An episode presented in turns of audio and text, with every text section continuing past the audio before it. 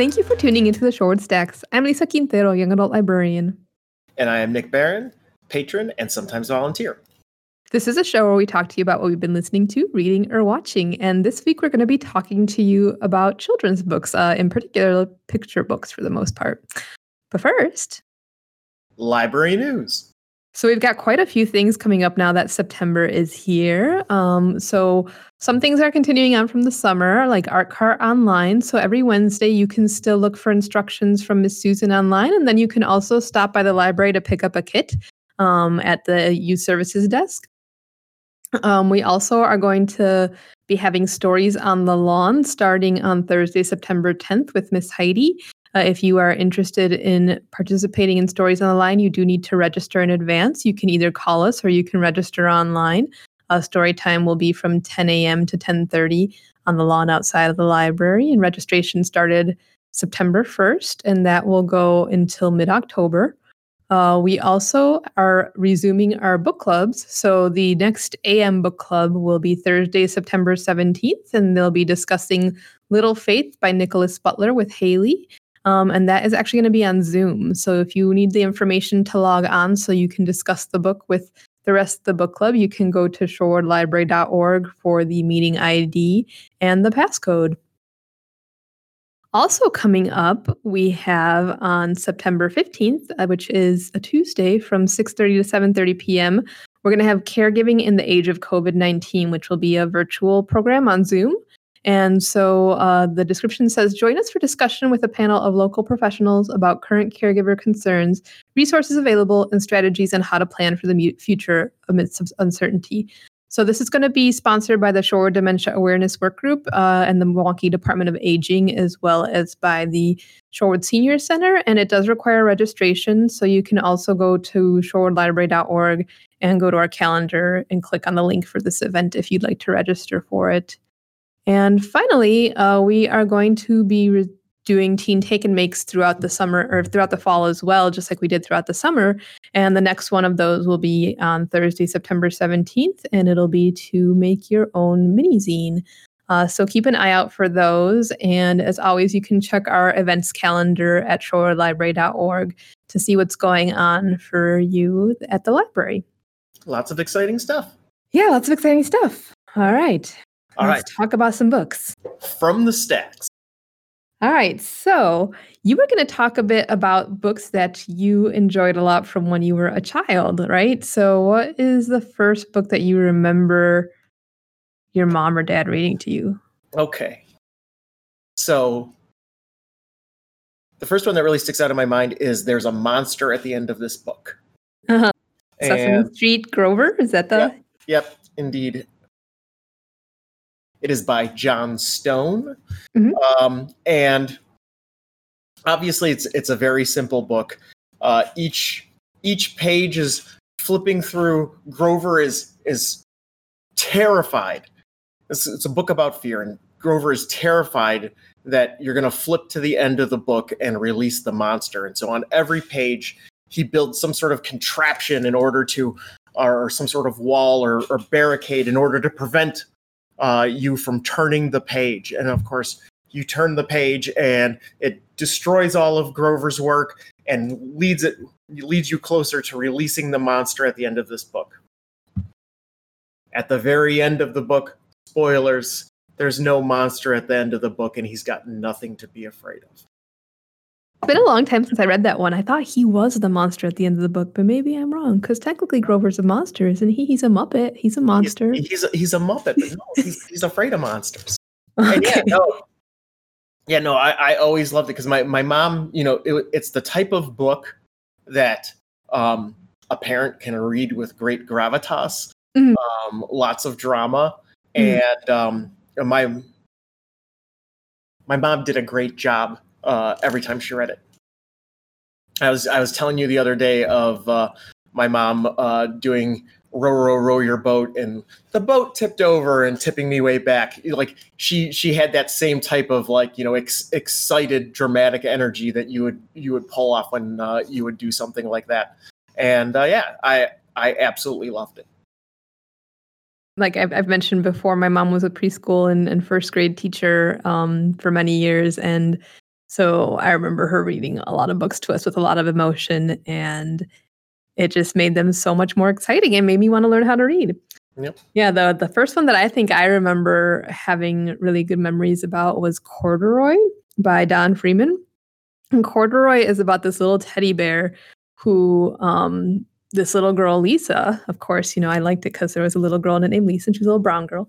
Um, she uh goes to the store and she really likes this teddy bear and um, you know, but she she can't have it. And so then we see this teddy bear's adventures overnight um in the store and then the next day uh, you know, she she gets the teddy bear and she takes it home and then her mom like fixes up its button because it's missing a button from its um he's wearing like overalls and he's missing a button from his overalls. And so he's he goes around all all night trying to find a button. And i remember one part vividly of him trying to like rip a button off of a mattress to replace his, his button on his overalls mm-hmm. because he thought that you know lisa didn't want him because he was defective because he was missing you know this button. And he wanted somebody to take him home so that he could you know have somebody who would love him and I remember that story really sticking with me as a kid.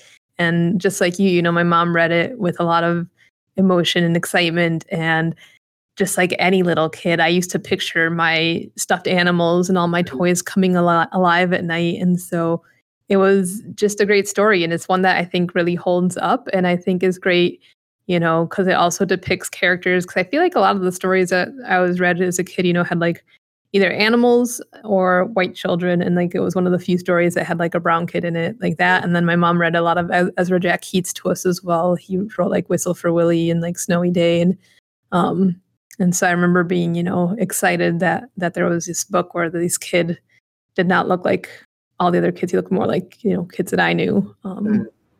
so yeah yeah it's it's yeah. funny it's funny like looking at my list and some of the things that i left off the list Mm-hmm. Um, a lot of the stories that I gravitated to were stories about um, not people.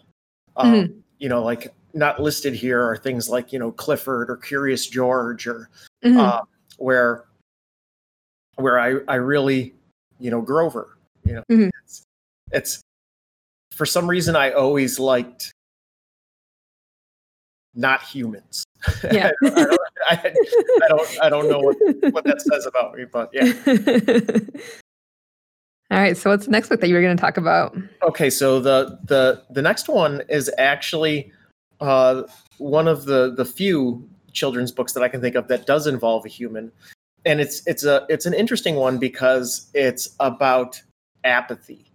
Um, Pierre by uh, Maurice Sendak. And you said that Maurice Sendak was responsible for Where the Wild Things Are, which surprisingly is a book that I never read as a child. I've never what? read. I, I I've never seen the movie. I've never read the book. I know what the monsters look like. I could tell. I could you know tell you um, that the book exists and that is a famous and much beloved book. Never read it. Um, so such a great book. Yeah, um, but uh, hmm but yeah, the story of Pierre uh, is a, uh, a, a kid who responds to everything that he is asked with the words "I don't care." And at the uh, at the end of the book, uh, he is is uh, faced with a lion, and the lion says, "I'm going to eat you," and he says, "I don't care." And the kid gets eaten by the lion. Um, I, I, feel like there probably was more to it than that, but that was the thing that like stuck out in my brain, uh-huh. and, and, I think that uh, that it really reinforced um, the the damaging qualities of apathy, um, and so yeah, I I I, I think that that kind of helped. That kind of helped shape who I am. Makes sense. Yeah, I remember. I, I, vaguely remember that one. I also remember my mom reading uh, "Chicken Soup with Rice," I think, by him, and that was like a collection of stories. And I think the Pierre one was in a collection of stories too. Um, but yeah, the other book that I remember from my childhood that I liked a lot was Miss Nelson is Missing, and I think I liked that book a lot because my mom, like I said, was a teacher, and so it gave me it gave me a different view on teachers. Um, because you know, my mom was my mom, and when you're like three, you don't think of your mom as a teacher, but you know your mom's a teacher, and then you think of your teachers as you know not being like real people you know you think of them as living at school like you don't you don't think of them as being at the grocery store or at home and so miss nelson is missing is by harry allard and james marshall and it's this story of this teacher and she's like the teacher of a i don't know like second or third grade class and the kids are just awful in her class and they're really mean to her and they're like throwing things and they're just being bad kids you know and they're disrespectful and so so one day she uh she decides to go to school dressed up as this like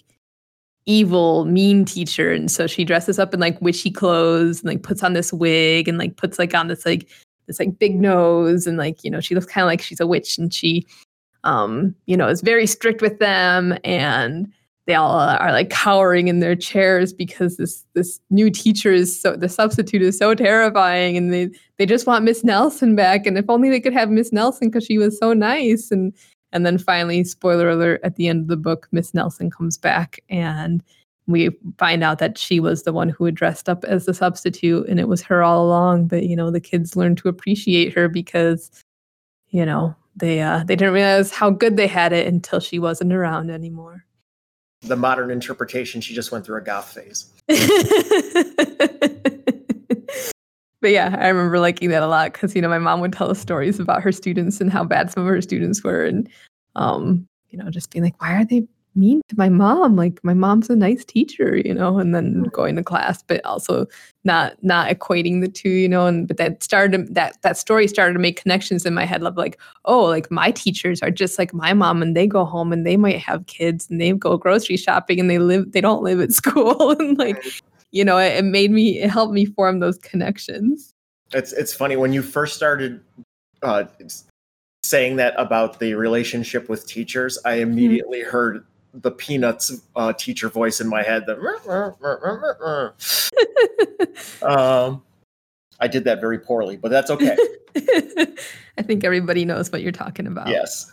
Um, but yeah, one of the one of the other ones when we were going through this that that stuck out in my mind is one that I that we didn't own. Mm-hmm. Um, in fact, I don't know if my mom originally got it out from the library or if uh, if we saw it at the dentist's office because I have this this vivid memory of of the seeing the book at the dentist's office as well. Um, but it's uh, Sneetches and other stories. Seuss, right? Yep, Dr. Seuss. Um, I don't know what Dr. Seuss's intent was with that one. If it was if it was like a, about um, if it was about race or, or or what it was about. Um, I took it as my my reflection on it um, was about conformity, or, or, or, it could have been about class. Um, would have been a would have been a possible interpretation as well. Um, but the idea that um, this sneetches that had no stars on their bellies, and then there were sneetches that did have stars on their bellies, and the sneetches that didn't have stars on their bellies wanted to be like the sneetches that did have the stars on their bellies because they were in some way perceived as as cooler or, or, or more elite. And so this guy comes along, um, something McBean with his star belly machine, and he creates a way to put be- stars on the bellies of all of the sneetches. Uh-huh. And so then the ones that did already have the stars on their bellies, they wanted to have a machine to remove the stars from their bellies. And so you see this big machine with the, the Sneetches being spit out on either side, star on, star off, star on, star off. And I love the story, but it was another one that I think made a, a big impact on me. And yeah, as um yeah, it made a big impact on me because as um, a family that was not well off and I was just a weird kid, um, it made it okay. Yeah, that makes sense. All right. So the final one that I'm going to talk about my childhood, and then I'm going to go into some about my time as a, a storytelling preschool age librarian. Um, but first, the the last one that I want to talk about, since you mentioned dentists, Uh, one of my favorites as a kid was Dr. DeSoto by William. Steig. Um, and Dr. DeSoto is about a couple uh, of mice who are dentists. Uh, the the man my, mouse is a is the dentist, and the the woman mouse is his Okay. wife, and she you know helps him run his dental practice. And um, this fox comes in who has a terrible toothache. And you can tell he wants to eat Dr. DeSoto, but he also has this terrible toothache. And you can tell that the fox is trying to figure out a way to like get his tooth taken care of and eat Dr. DeSoto at the same time. Mhm. But Dr. DeSoto outsmarts him by creating like all these different ways to like work on his tooth and fix his tooth and help him out. And I am really liking it because, you know, the ingenuity of Dr. DeSoto, and then also the fact that Dr. DeSoto, even though this person, you know, this this fox wanted to hurt him, Dr. DeSoto still like did what was right and still helped the fox. Like he didn't Mhm. have to help the fox, but he, Yeah. you know, he was like, this fox is hurting and I can help this fox. And this fox wants to eat me, but I can find a way to like help him and, and have him not eat me. And um yeah, I really I really enjoyed that story as a kid. Mhm. Yeah. Yeah, it's it's amazing the it's amazing to me the way that some of the stories that we loved as kids help shape who we became. I know for sure, and it's weird because you don't really think about it as a kid, but then like when you're an adult and you think back on all the stories that that you liked as a kid, it's like, oh, yeah, I can see how that shaped me here or there, you know, or Yep. how it it shaped my values. Um, you know, and it's interesting seeing the kind of values that your parents reinforced via the stories that they read to you and the ones that they picked out for you, and Yep. yeah, it's pretty cool. Yeah, the the, the last picture book that I was going to talk about um, is one that I don't think I don't think gets the the due that it deserves. Um, Okay, and that is a one called Griswold by Uh-huh. Syd Hoff. uh-huh. who's of Danny and the dinosaur fa- fame. Yep. Another thing that I have no idea what that is. You never read it. Yep, it's never read okay. um, but uh, it is it's it's got this really strong environmental message because Uh-huh. um, Griswold is living in the forest, and then the the lumberjacks come in and they are tearing down the forest. So Griswold leaves, and he ends up lost in a in a city, and you know ultimately ends up you know back in a forest. But it's like this the story of you know him being displaced um, by kind of by you know environmental carnage.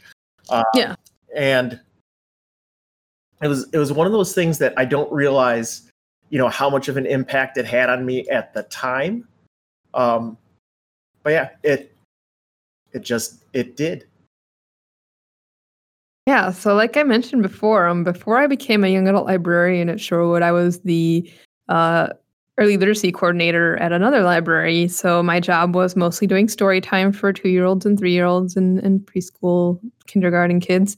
Um, and so there's a lot of stories that I read during my story times that I think are great, and they're more modern stories. So I just wanted to share a few of those in case you're looking for something. They're not; these aren't like brand new stories from the last couple years. These are probably from like the last 15 years, and I'm just sharing them because uh, sometimes it's harder to find the brand new stuff, but the stuff that you know is like 10, 15 years older. Um, it's a little bit easier to find because you know people may not have checked it out currently. So the first one, um, I've got a list of about four or five here. First one is Z is for Moose by Kelly Bingham and Paul Zelinsky. And Z is for Moose is a very comedic story about Zebra who wants to put on this like talent show where each animal that represents a different letter of the alphabet is going to do a thing. And his friend Moose, who is just like, no, this is not how it's going to happen. And Moose like has all these unexpected and hilarious ways that he interrupts the talent show and um it's just it's a really funny read it's a great uh, book because it's also about like the abcs so it's, it's great for like older kids who already have a concept of what the abcs are and, and what order they're supposed to go in because uh, it deals with like moose trying to jump the line so that he's further up in line um, than the other letters Mm. and so it's it's pretty great.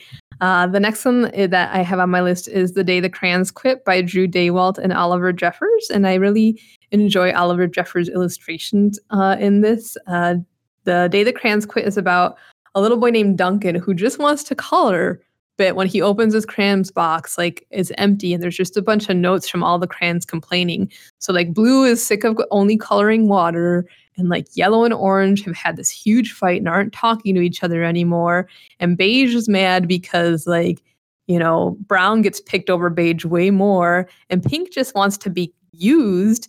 And so all the crayons have all their complaints and basically you know they have to the duncan has to figure out a way to make his crayons happy in order for them to come back so that he can color because he just wants to color Mm.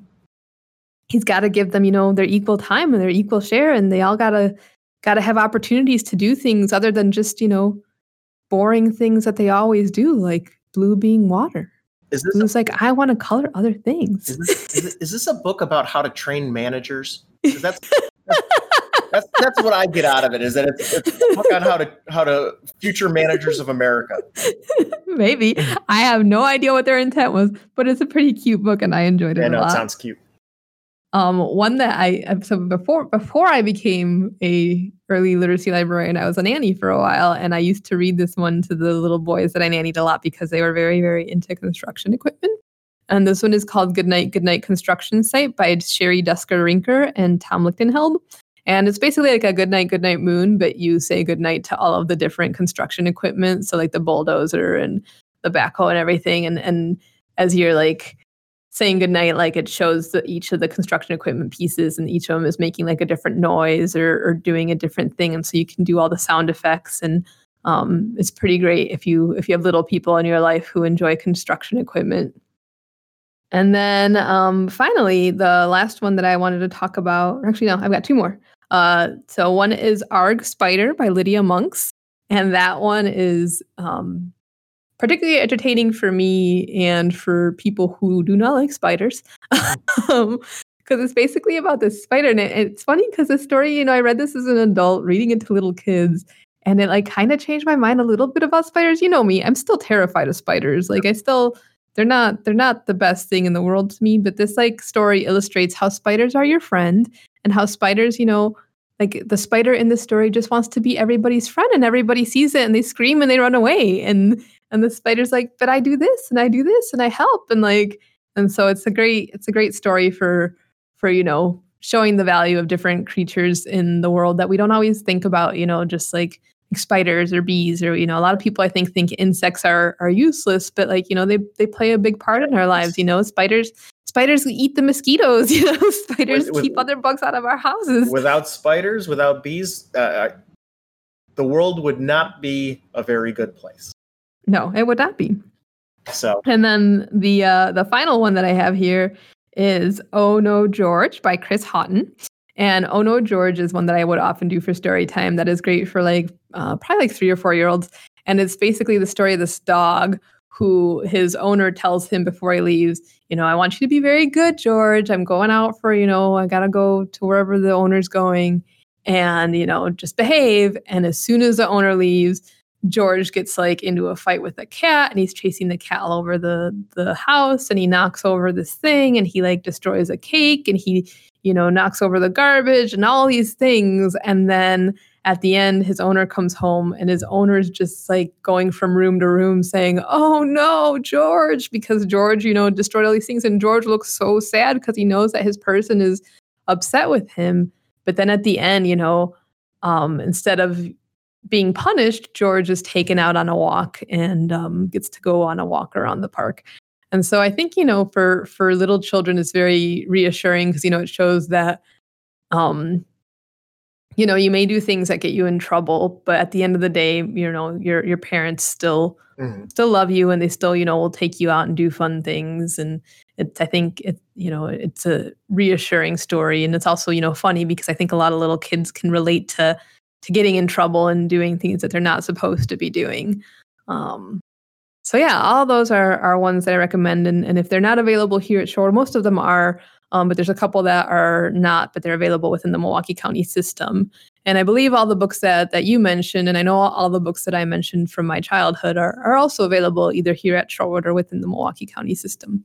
Indeed. And so you you had uh, I- one I- more that you wanted to talk about. I have one more book that I want to talk about, but uh, while we're talking about about children's stories, I just want to tell my my chip on my shoulder story about Okay. the one time we don't have kids, and Uh-huh. or I, I don't have kids.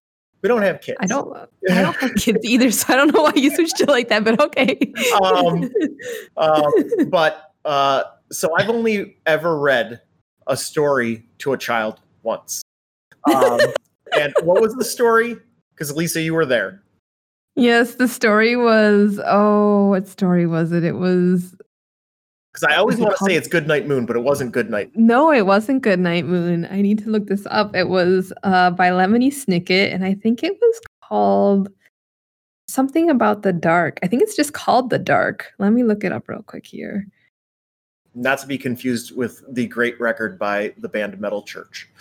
But uh, but yeah, so so my- yes, my- it is just called The Dark by by uh, Lemony Snicket, also known as Daniel Daniel Handler. Okay, so this was my one moment in the sun to read a story to a child.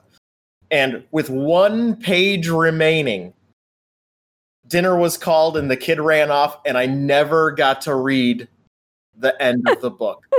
and for some reason, I You were so sad. yep, I That's just life with children, Nick. I'm, I'm I guess I'm better off. oh um, but no, children are great, Children- but yeah. children are great, but they're little heartbreakers. Um, but uh, so the last uh, thing that I was going to talk about is actually a children's book um, that uh, I did not read as a child. Um, Lisa introduced me to this book um, about 10 years ago. Uh, uh, she wanted to introduce me to Espanol. And reading children's books is a, is a great way to you know you know build your vocabulary with things that are simple. And so she brought home Harry El Perrito Sucio by Gene Zion. Gene Zion. Um, so Harry the Dirty Dog, and um, uh, it is it, as I said, it's it's a great way to to you know start you know building that vocabulary. But uh, that story made me so sad.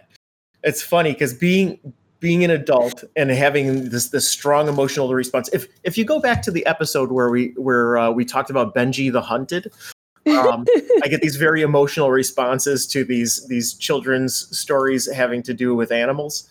Um, but yeah, I was so so upset for for the situation that that this Harry the dirty dog was enduring because nobody recognized him, and it it it was his fault because he goes out and he gets all dirty and how is anybody supposed to recognize him? He's rolling around the dirt. He's playing you know in gravel. He he dug his way out from underneath his family's fence and runs all over the city and gets super dirty and he gets home and nobody recognizes him because he's so dirty. And it tore my heart out. so so yeah, that but was, then at the end it has a happy ending. They give him a bath because he you know he hates bath time mm, And at the end, he runs upstairs and he gets the brush and he gets the soap. And, you know, they're like, oh, I think he wants a bath. And then he, you know, but they're like, but Harry would never want a bath. Like, this is crazy. And then they take him upstairs and give him a bath. And guess what? It's Harry. luckily Harry was that smart. Um, otherwise, they never would have taken him back. Awful story. it's Great. a cautionary tale. Um, it's just like your Pierre. Yes. It's like you know you you you're fine with Pierre getting eaten by a lion, but Harry's family not recognizing him. that It's like it deserved it. scarred you. um, but yeah, yeah, much more, much stronger emotional response when it's a dog. Um, yes. so, but uh, but yeah, no, these these are all great stories. As always, thank you for listening to the Shorewood Stacks. Uh, you can find us on Podbean, iTunes, and Spotify. If you have any questions for your hosts, give us an email at shorewoodstacks at gmail.com or contact us via our social media channels. We are on Twitter and on Facebook as the Shorewood Public Library. Until next time, thanks for listening and be well.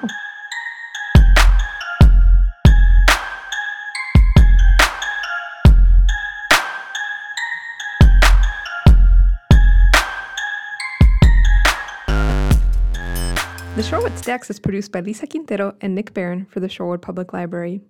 Music for the show was created by Kevin MacLeod. The song is titled Ice Flow and can be found at incompetech.com.